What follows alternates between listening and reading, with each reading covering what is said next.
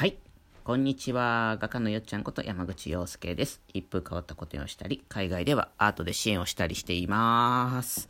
マイクが遠かった。すいません。えー一風変わった個展をしたり、海外ではアートで支援をしたりしています。目が不自由な方に絵を感じてもらうための音声ストーリーを自分の声で録音していて、そのレベルアップとか、副音声の素材作りとか、目の不自由な方の発信のために毎日ラジオ配信をやっています。ということで、マイクが遠くてすいませんでした。はい。えーとですね、今日はですね、えー Facebook とスタンド FM の方でライブの同時配信でした。はい。で、それで、えっ、と、そっちの方でもね、先、先言いましたけども、大阪古典の日程が決まりまして、えっ、と、6月の23から6月28日、12時から18時、お昼から始まって、夕方で終わります。えっ、と、最終日だけ17時で、あの、撤収の書きがありますので、17時で終わります。で入場料は1円からお好きな額をチャリチャチャっと入れていただけたらと。で、場所は、いろり村の89アルファプチホール。89アルファっていうところと、プチホールっていうところです。えー大阪市の北区の中崎町っていうかな、中崎町あたりにあります。まあ、詳しい住所とかはですね、あのーホームページ、公式ホームページを見ていただけたらいいかなと思ってます。うん、あの、応援申し込みサイトポチッと押したらですね、あの、公式サイトに飛びますんでね、あの、そちらの方で、あの、見ていただけたらいいかなと思っております。で、アフタートークを今撮っております。えっ、と、何の話をね、ライブ配信でしたかと言いますと、絵の中の微生物の話だったんですよ。うん。でね、農家さんとか漁師さんとか、いろいろこう、特に今んとこ畑の方がね、例え微生物って言ってるから、畑の方がちょっと例えはいいんかなと思うんですけども、えー、なんかやっぱりその土の中にね、いる微生物と一緒で、その微生物が活性化するとですね、いい野菜になったりとかするわけじゃないですか。うん。で、絵の中にもそういう微生物がおってですね、なんかその活性化するとですね、いい線になったり、いい絵になっていくわけですよ。うん、そんな話をさせてもらいました。うん。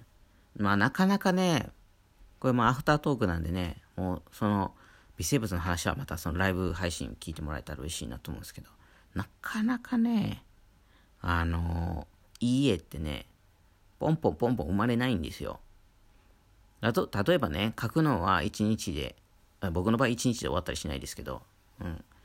あの、書くのは、こう、ポッと、スッと、こう、1週間ぐらいで書けてもですね、いい絵かどうか、そのみんなに見てもらえる絵かどうかってなった時にですね、やっぱり、あの、1ヶ月っていうか、かかっちゃいますよね。何回も塗りつぶして最初からやってって、やる、やると、うん、1ヶ月ぐらいかかってしまう場合もあります。まあ、スッとね、こう、1週間でカカッとかけちゃったり、もうバシッと一発で決まるみたいな感じで書ける場合もありますし、うん、もう悶々と、うーんと、いい、なかなかうーんっていう、ね、時もあるんでね、うん、なかなかね、こう、スッとはいかないんですよ。まあ、こう、古典に並ぶとね、わーっていう、もうね、出来上がったものが並んでますから、うん、おーっていう感じなんですけども、こんなんちゃちゃって書けるんじゃないのみたいな、ね、まあ、ちゃちゃっと書けるんじゃないのってみんな思ってないと思いますけど、僕の絵細かいんでね。うん。でもね、やっぱちゃちゃっとはいかないんですよね。うん。だってさ、その、完成されたはいいなと思う絵を展示してるわけじゃないですか。うん。いいかどうかわからんと展示してるわけじゃなくて、自分の中ではいいと思って、いいと、何回も描き直していいなと思ってる絵を展示してるわけで、なんかその、その構図とか、それに至るまでに何回もやり直してるっていうのを、まあ、知らないからっていうのもありますよね。うん。でもまあ、あの、言われたことはないですけどね、ちゃちゃっと書けないよね、これみたいな。うん。ただただ、ただその、うん、微生物をね、活性化させるためにはね、こう書き直すっていうこともあるんだよっていうことを言いたくてですね、あのお話しさせてもらいました。うん。これはね、もうアフタートーク誰が聞いてるかは分かりませんですし、こうちょっとブラックよっちゃんじゃないですけど、うん。愚痴、愚痴よっちゃんみたいになってます。なる時もあるかな。うん。そういうのも聞けたらね、嬉しい人だっているかもしれないし、ちょっと僕もね、まだまだラジオの微生物とお話ができてないかもしれませんね。うん。いやー、だからね、楽しいですよ。トータル。その、やっぱり書き直したりなんやってする、こう、書いたのにって言いながら書き直ししたりとかするね。